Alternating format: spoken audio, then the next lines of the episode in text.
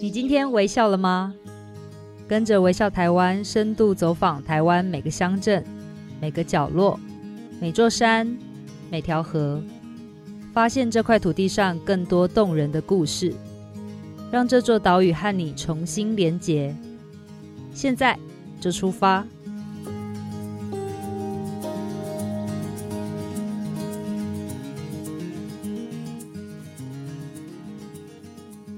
今天微笑了吗？大家好，我是微笑台湾的总监李佩书。如果你是认识微笑台湾很久的老朋友，应该都知道这个品牌齁是从二十二年前，它的出发是从我们的台湾三百一十九个乡镇开始。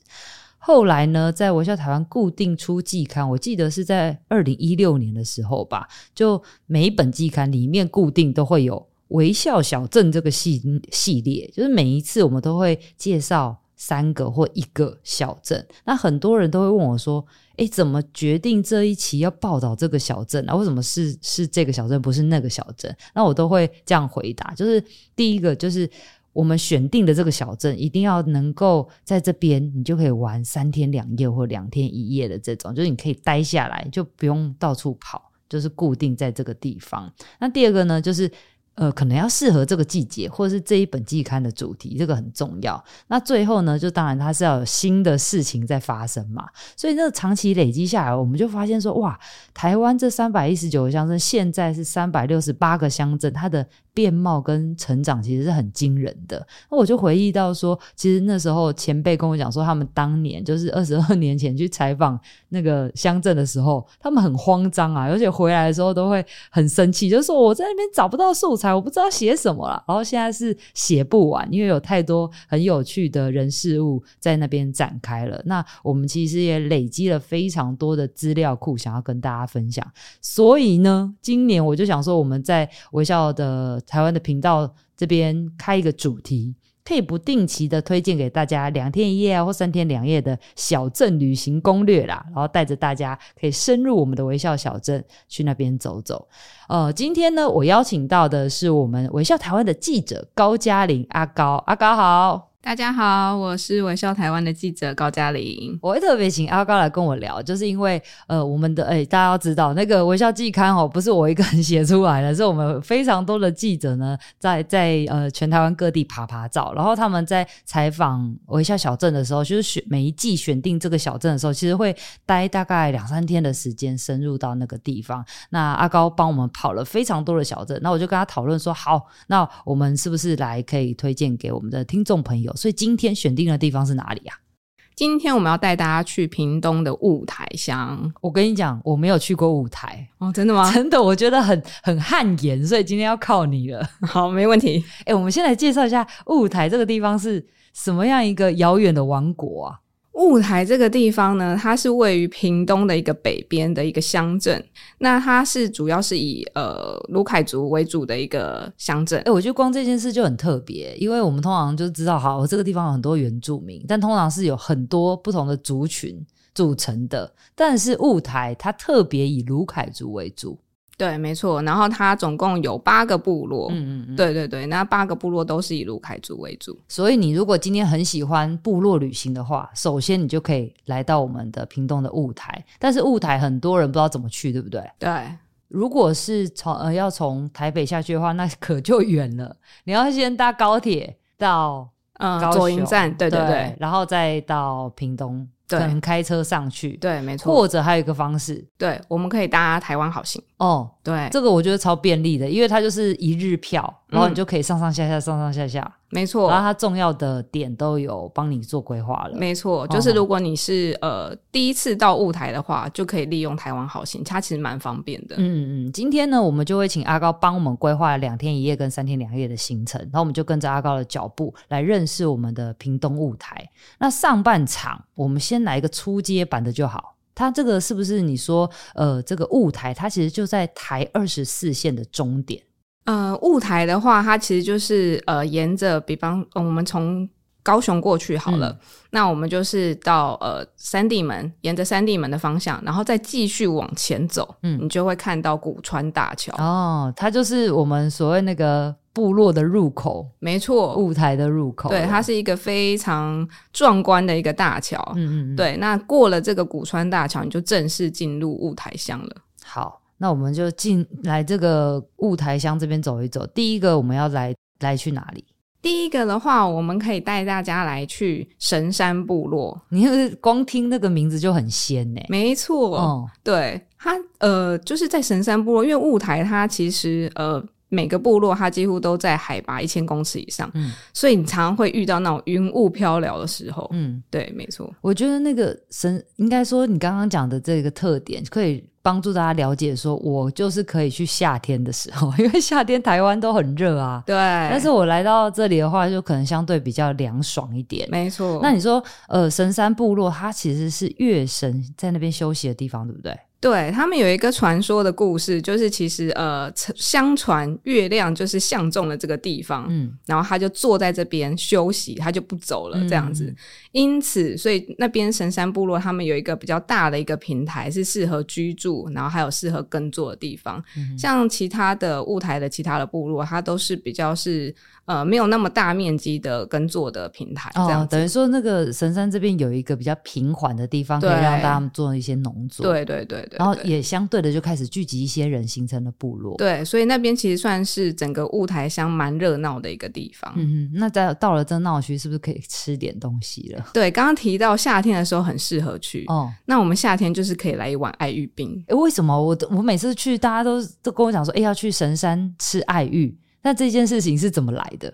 呃，应该说神山爱玉，因为爱玉的话，这个东西在呃雾台这边很多，他们有很多野生的爱玉。嗯，对。那它，我觉得神山爱玉比较特别的一点是，它是把爱玉跟小米哦结合在一起，哦、所以你吃完不止很凉，还很饱哦，就还有淀粉呢。对，超级饱，它那个那个分量真的是非常的好卖，但是它还是甜的。它还是甜的，哦、对，然后你也可以加一些其他的配料，嗯，但是就是一定要加小米这个配料。哇，这个太有趣了，嗯，好，那吃完这个神山爱玉之后呢？吃完神山爱玉之后呢，它其实也有一个小米甜甜圈，嗯，对，那你是可以一起一起把它收入你的口袋，如果你的肚子还有空间的话，嗯，那那边也有一间呃香草工坊，我个人还蛮推荐的，它是做这个香草的面包，然后还有烤肉，哇。对，哦、所以你可以先去买面包，然后再点一份烤肉，把烤肉夹进去面包里面，哇，超级好吃！这个叫做佳人香草工坊，可以推荐给大家。对，没错。那你买完之后，你会建议大家去坐在哪里吃啊？啊、呃，它旁边就有一个平台，哦，就可以看着山景。对对对对、哦、对，真的很棒。嗯、那接下来吃饱了，可以去哪里？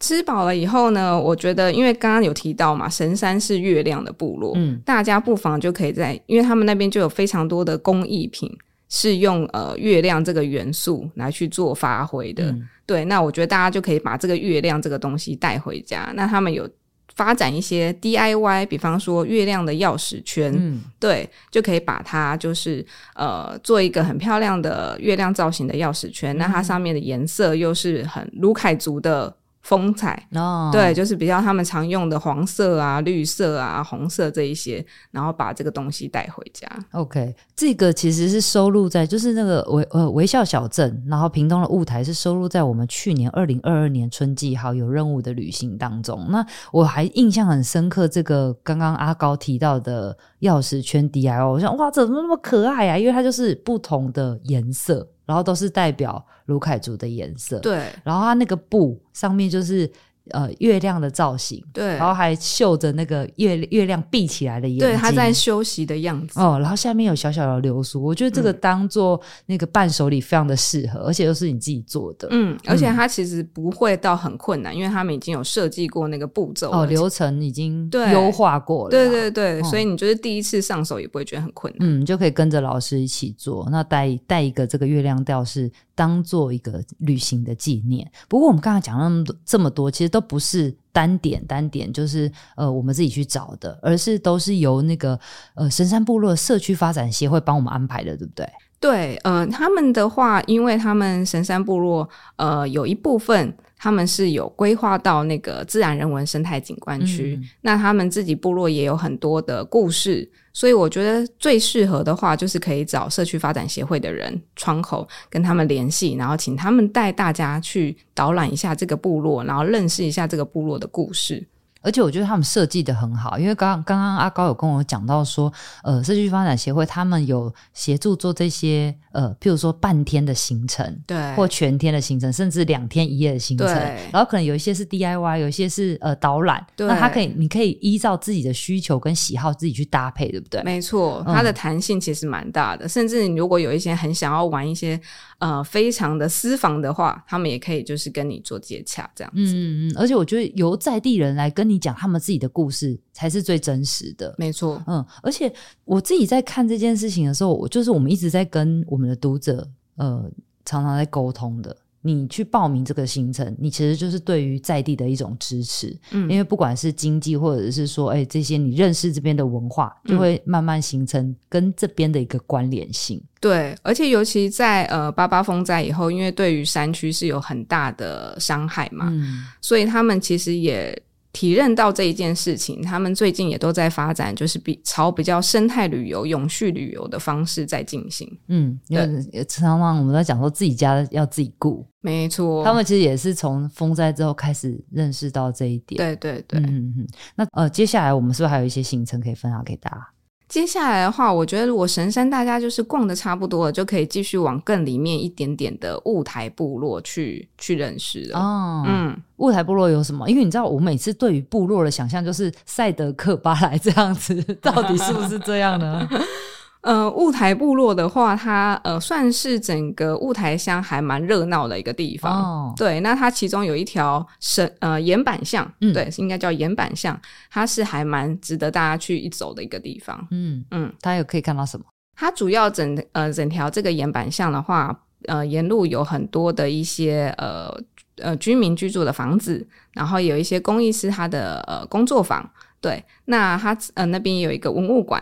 所以整个这样子走下来，你可以对于就是当地的一些卢凯族的文化，还有部落的一些文化会更有认识。嗯嗯，因为其实你刚刚有讲到说，呃，他们其实每一个服饰都有自己的阶级或者是角色。嗯、对，那你在岩板上上面就可以看得很清楚。对对对，因为卢凯族它算是一个阶级，还有他们的呃。分工还蛮明确的一个民族，这样子，嗯嗯嗯，对对对，所以比方说，大家每个人呃头上戴的头饰都有代表的意义，嗯，对，不是随便戴而已，嗯，对，比方说戴了百合花，百合花你戴一朵就代表说你有猎过五头的公山猪，哇塞，对。Okay. 然后你戴过呃这个姑婆玉的话，就代表你可能是曾经参与过战争，你有列过首级的人，才有办法戴姑婆玉。哇，姑婆玉这么就是等级更高哎。对对对对对，嗯、所以戴很多不同的呃植物啊，你就会代表你是不同的身份，嗯、所以大家就是一看就知道哦，这个人他曾经做过什么事情，这样子相当有意思。那最后因为是一日游嘛，所以我们的 ending 会在哪里啊？ending 的话，我觉得如果大家这样走一遍下来的话，可以到这个花草酿这边来做休息。嗯，对，花草酿的话呢，它是一间咖啡馆，对，它算是还蛮新的一间咖啡馆。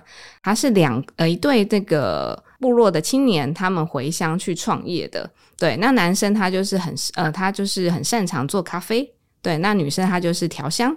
对，那他就是你可以在那边好好的喝一杯咖啡，然后放松的调香、闻香，然后还有看一下就是雾台那边的风景。我觉得那边是蛮适合去消磨一个下午的。其实也是算是返乡青年开的店，可以给他支持一下。对，而且那个呃，他的那个所在的位置的话是呃，他们的嗯、呃，算是也是对于当地还蛮有。共同记忆的地方，它是一个老诊所。哦，所以呃，那过去那个房子是一个老诊所，但是现在变成他们的咖啡店就对，对对对，哦、而且它就是等于是呃雾台那边很重要的一个医生，嗯，对，因为呃山区嘛，他们可能医疗资源比较没有那么丰富，对，所以它等于是呃大家如果以前你知道有什么病痛啊，就会去找那个医生这样子。嗯，嗯，所以来这边喝杯咖啡的时候，也可以跟老板聊一聊当地的故事。嗯，好哦，这就是我们第一天的行程。我这边帮大家整理一下，就是如果呢你想要有一个懒人行程的话，你就可以直接跟我们的神山部落社区发展协会报名。那或者是你可以跟着我们刚刚讲的，你可以先开车或者是坐台湾好行都可以来到我们的呃神山部落这个月亮休息的地方，我们可以吃个小米爱玉啊。或者你可以到家人香草工坊这边。那接下来呢，你可以去我们呃，就是可以做这个月亮的钥匙圈的 DIY。那再接着到这个岩板巷走一走，最后呢，来到花草那样喝杯咖啡，或者是做调香，做一个 ending。好哦，那这就是我们第一天的行程。下半场我们要来一个进阶版的，让我们先休息一下，待会儿回来。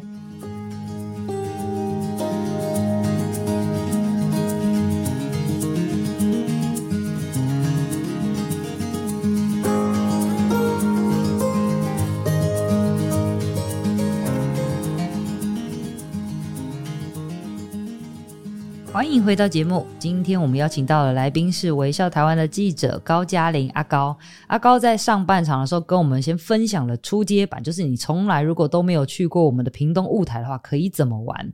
那接下来是进阶版喽，你已经去过，但是还想要玩得更深入的话，可以怎么样安排呢？阿高，对，如果你就是已经是去过几次雾台了，但是你对于雾台还是觉得很有吸引力的话，我觉得。大家可以玩的更私房、更深入一点。嗯，对，那我们就可以到我们雾台乡最深山的部落阿里部落。哦，所以如果是进阶版的话，你会建议第一天我们就先直接冲到最里面的阿里部落？对，就直接冲到台二十四线的终点这样子。嗯嗯嗯。对，因为阿里部落它呃其实路程上还蛮呃需要一点时间的。对，所以第一天我觉得大家就可以直接冲到里面。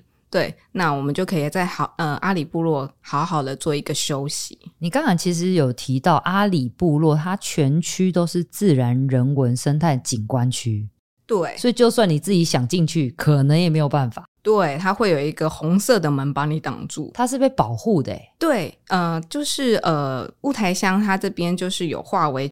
呃，自然人文生态景观区，那自然人文生态景观区包括阿里，还有的神山，还有大武这三个部落。嗯、那阿里是全区都被划为自然人文生态景观区，也可见它的一些就是呃自然资源，或者是甚至人文的资源的保留，其实是比较相对于完整的。对，没有错，它的上呃文化上面啊，或者是自然资源上面。都是可以看到一个蛮传统的样貌。嗯，那如果预约的话，跟谁预约？预约的话，就可以跟这个阿里部落这边来预约。哦哦哦、对他们，呃，都是比方说在脸书上面，或者说在电话上面，都可以跟他们事先做预约。嗯，嗯，那你可以比方说是自己想要进去参观。那可以先事事先的告诉他们，跟他们预约。那或者是你想要在那边呃有一个可能是两天一夜或三天两夜的一个行程的话，也可以事先跟他们说明，那他们也会做导览的安排。好，那我们就要进入我们的阿里部落了。首先会看到什么地方？阿里部落这个地方呢，它真的是非常的特别，嗯、而且非常的幽静。如果你跟呃雾台其他的呃部落比起来的话，你就会觉得你进入到一个很安静，然后非常舒服的地方。哇！所以想要进行一个离线之旅，或者想要一个人去静一静的话，阿里超级适合。对，你如果想要放空的话，非常的适合，嗯、因为它那边的山景非常的美。对，那像我们刚刚提到的一些云雾啊，在那边就是更常见到的。嗯嗯，所以会先看到这个平台，对不对？对，嗯、呃，你到阿里的这个平台了之后呢，你就会看到，呃，它的呃这个右边的话，它就会有很大的一片山。那它这边也会是通往就是呃中央山脉呃的一个路径这样子。对，所以我们进到这个部落之后，它其实是分上部落跟下部落。对。呃，上部落的话，主要就是他们呃过往在居住的地方，传统部落在居住的地方。那下部落是他们在耕作的地方，所以呃呃连接上下部落，他们会有一条传统的步道。嗯，对。那他们现在就把这个步道整理出来，那大家就可以沿着步道去走，那也可以认识一些他们传统上的文化啊、植物啊，甚至是他们的生活方式。欸，我每次都很喜欢那个，譬如说长老啊，或者是部落的人带我去走这个步道，然后认认识民他们的所谓的民族植物。对，因为像譬如说那种什么呃金狗毛是不是？嗯，有有类似像这种。呃，植物，然后就说啊，那你就把它拿下来，然后如果呃受伤或发炎的地方，可以直接敷着。然后就哇，这个太实用了吧？对，我觉得他们都非常的有智慧，嗯、就是可以从植物当中，你可以呃，食衣住行都可以去运用。嗯嗯嗯。对，比方说，他们有一种呃木材叫做九琼，九琼。对，那九琼这个木材呢，是他们作为呃勤柴的一个一个木木头。芹柴是什么？对，他们有一个芹柴的文化，就是如果。呃，男方对女方是有意思的，他想要去提亲的话，他必须要就是呃制作琴材，嗯，对，那他就是要把这个木头弄得很漂亮。然后就是把它捆起来，然后送给女方。情是情意的那个情，对对对，哦、传达他的情意这样子、嗯嗯。因为这个就是很实用，又可以传达我的心意。对，哦，所以就是要把这个九琼整理好之后拿去女方家。对，而且选木头也是有一些美感在里面，就是岳父会站在那边看这个木头选的好不好，能不能娶我女儿就靠这个了。对对对，嗯，OK，好，所以会带大家去这个步道先走一走。那接下来呢？是不是可以做一些 DIY 了？对，没有错。因为那边的话，他们呃有一些呃，像汛期的时候，就是我们在说呃六月可能到九月的时候是雨季的时候，嗯，那他们那边会有一些风倒木。对，那风倒木的话，他们有非常多呃特别的木头。会带大家做一些木工的活动，嗯，对。那既然你要在那边吃饭，那我们就可以先来做自己的餐具，这样、哦、做汤匙啊、筷子啊，对。所以是可以选择你想要的那个木头的材质跟颜色，或甚至是形状，对不对？对对对对对。所以你想要吃饭，就必须先把自己的餐具做好。会不会很难啊？其实不会。哎，这样很棒哎，就是你可以可以做一个属于你自己的餐餐具。嗯、我们常常说啊，环保餐具，啊，你做这个就是环保餐具，而且你未来还可以。继续使用，对，然后他会用一个很漂亮的一个森林的一个色系的袋子让你装着。我就我现在都是用那个餐具，哇，好超棒的 哦！那接下来呢，我们是不是就是做好餐具之后，就是可以开始吃饭了？对，他们就会准备一些他们在地的一些食材。嗯，那我觉得其中还蛮特别的，就是因为那边有很多的那种小芋头。对，那他们呃，像当地的一些青年，他们就是印象中，他阿公曾经做过那个芋泥球给他吃，他的印象非常的深刻。哦，哦，大家不要以为那个芋头是像我们一般看到的这种槟榔心芋，它是那种小小的山芋，对，然后比较 Q 一点，对，粉感没有那么重，对，嗯，然后他就把它一颗一颗搓成芋泥球，然后上上上面会撒上那个他们的森林蜜、蜂蜜，嗯，然后还有一些花粉，非常的好吃。哇，好厉害哦！而且我看那个视觉效果也很好拍耶！哦，对啊，对啊，对，哦，对，它因为它是芋泥球，是有点紫色的嘛。然后那个上面还会撒花粉，花粉是黄色的，真的是对比色，有没有？嗯、对对对，嗯、而且你你要知道，你吃的这些都是在地的取材，对，它的那个食物的碳足迹非常的低，对，好像就在隔壁就可以拿到这个东西一样。对，而且像这个森林蜜的话，它其实很特别，因为呃，我们说森林它其实是百花库，嗯，所以你其实不知道说呃，蜜蜂他们会带进来的蜜是什么样的味道，是，所以可能每个季节或者是呃不同的。哦、吃到的都不一样，对对对，嗯，因为我们常常在讲说，哎、欸，最近有那个林下养蜂，嗯，他们其实就有这样的一个产业存在，对对对，所以也可以去呃，请他们带我们去看一些林下养蜂的一些过程，那他可以认识呃蜜蜂的一些生态的故事，这样。啊，要不要讲一下你去看那个林下养养蜂的那个场景大概是怎么样的？呃，他们主要是在他们的房子的呃屋顶上面养蜂，嗯，对，所以你等于看出去，你站在屋顶上面看出去，其实就是雾台的山景。呃，他们把这些就是呃蜂箱，蜂箱放在他们家对的顶楼，对，然后这些蜜蜂就会去附近开始采蜜，对，哦、呃，所以每个季节它可能采到的。蜜会不太一样，对，比方说樱花的时候，哦，最近樱花开，对，最近其实是那边樱花很盛开的时候，嗯，那它可能采回来的蜜就会是有一点粉粉的颜色，或者是带有樱花香的味道，哇，嗯，很梦幻，真的，所以我觉得那个宁宁夏养蜂它就是有一个这样的特质，嗯，就是每个季节或者是每个年度。你可能买到的蜂蜜或吃到蜂蜜的风味都不太一样。没错，嗯哼。好，那当天是不是我们就可以入住在阿里部落？对，当天的话，呃，那边有几家民宿，那其中是我觉得可以去呃认识这个苏木谷民宿。嗯，苏木谷，苏是耶稣的苏，对，嗯，然后木头的木，嗯、山谷的谷，没错，嗯，对。为什么推荐这一家？呃，因为当初在八八风灾的时候，其实阿里是有一些受创的。那这个苏木谷民宿的主人呢，他们是非常的呃积极的，想要留在当地，然后想要把这个阿里呃，就是把它找回来这样子。嗯、所以他其实有做了很多呃关于那边的一些修复啊，或者是对于地方的认识。所以跟他去住在那边一晚，然后跟他去那边聊一聊，其实是我觉得是蛮有意思的。嗯嗯。嗯好，那入住一晚之后，隔天呢，我们要去哪里呢？隔天的话，呃，那边有一个百年家屋，那这个也是必须要由当地人带我们去的。对，可以去认识一下他们百年家屋长什么样子，一个传统的这个卢凯族的家屋，它到底里面有什么样的故事？嗯，对，那它呃，比方说食材啊。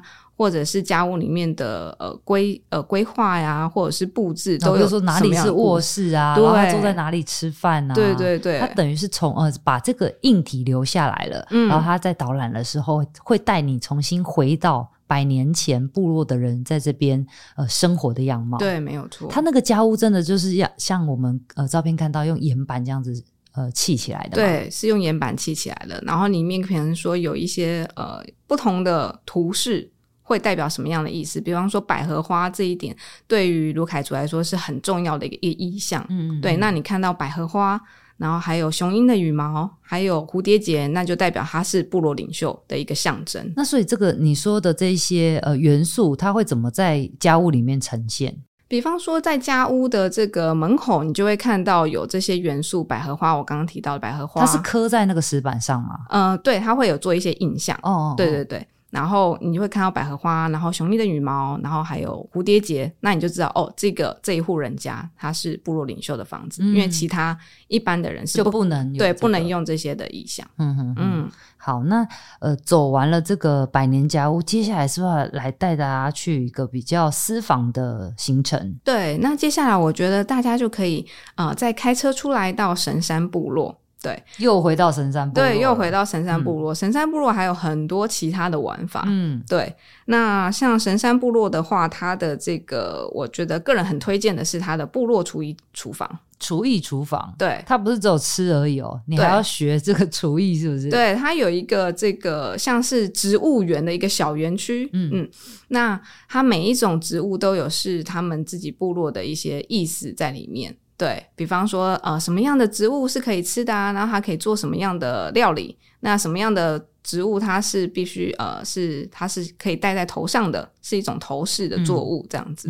对对对。OK，所以他这边会先带你认识，然后做这个采集。嗯，那接下来会一起做这个料理吗？对，就比方说我们很常吃到的那个吉拿布，嗯，那你就可以在这边自己动手做一颗属于你自己的吉拿布。哇塞，我可能会想吃老师的那一颗，我不想吃自己做的。哎、欸，不过但是我觉得它出乎我意料的不会到很困难。哦，对，它其实就是采三片的这个假酸浆的叶子。对对，然后会把这个有沾有芋头粉的猪肉把它包进去，对，那蒸熟就可以吃了。哇，那它那个猪肉是有腌过的吗？嗯、呃，对，它有事先。腌过了，我一定要在这边讲一件事情，就是我发现部落妈妈腌的那个猪肉都特别好吃，而且他们做的烤肉也特别好吃。对，但是我有问过，因为呃，就我所知，那个屏东跟台东那边呃不同的部落，他们妈妈会有自己的配方啊，那不能外传啊，对，所以你就只能去那边吃。然后，因为我那时候很很想要尝试自己。呃，做做看，然后就呃就在旁边观察嘛。那可能有一些会加一些那个，他们会将那个芋头晒干之后磨成粉啊，对对，然后再去跟这个肉一起腌，对。然后他们可能还有一些自己的配方，就对了，对对对。不过我就是回来怎么做做不出那个味道，嗯，对，所以真的很推荐大家可以去这个呃厨艺教室，对，跟部落妈妈学习。而且很特别的是，厨艺教室的这个大厨，嗯，你可以大家如果去找他的话，可以多看他几眼。为什么？因为他长得很像渡边谦，好帅神山渡边谦。OK，为了这个神山渡边圈可以去一下，没错。好，那当天我们是不是就换住在这个我们的神山的民宿了？对，神山其实有几家民宿，我觉得都还蛮值得推荐的。嗯像是他们有一个雾光云台的民宿，那还有就是有一个拉姆民宿，嗯，对，那在那边的话，他们是以月桃文化传承为目的的一个民宿，嗯，所以你在那边，你就可以在体验很多，比方月桃席，然后月桃做的一些饮品、饮食，还有他们的一些呃生活上面的一些器物，嗯，对对对，OK，所以呃，当天入住完这个我们的，譬如说拉姆生活体验馆之后，隔天。就可以带着这个月桃席去神山瀑布进行我们的森林疗愈，没有错。嗯，对，因为神山瀑布算是呃当地部落过往来说是他们的一个部落的禁地。嗯，对，但以前是不能去的。对，以前是不能去的。为什么？但，但是那边风景很好。为什么？嗯，因为他们呃去的话，呃他们是说不可以叫同伴的全名。哦，对，你叫同伴的全名的话。你会被山神抓走哦，就是你的同伴会被山神抓走。对对对，对，以前有这样的一个禁忌传说。对对对对对对，哦、对。但是现在反而变成了，就是族人可以带旅行的人去到那边进行森林疗愈的地方。对，因为那边风景实在太好了，嗯、然后它的可能像负离子啊什么，会让你就是洗涤心灵这样子。嗯嗯。对，所以他们现在有开发了一个游程，就是他们会带你去神山瀑布。但是因为他们还是有这样子传统上面的一个顾虑，所以你在呃进去以前，大家都会得到一个新的名字。哦、oh.，对，比方说你叫苦花鱼，嗯、oh.，我叫什么黄连木，我就只能叫你苦花鱼，对，你不能在沿路叫我阿高，这样我就会被抓走。Oh. OK，哎、欸，我觉得这个很可爱，哎，嗯，就是它可以同时让你了解到这个传说，对，嗯，然后同时你还是可以很安心的进到这边来来去享受所谓的森林疗愈，对，然后你也可以认识，比方说苦花鱼的生态，嗯，黄连木是可以拿来做什么的，嗯、这样子，对，对对。那那个森林疗愈的过程会是什么样子的？呃，他们会用他们的这个月桃席，我们就在这个神山瀑布前面的有一个平台，我们可以先就是。放轻松我们的心灵，然后可能做一些冥想啊、静坐，或者是一些伸展这样子。其实森林疗愈在国外已经很流行了，但是这几年我呃印象中台湾也慢慢有不同的地方正在做，譬如说像阿里山啊，然后刚刚讲的神山瀑布啊，然后或者说花莲的大农大富都有人在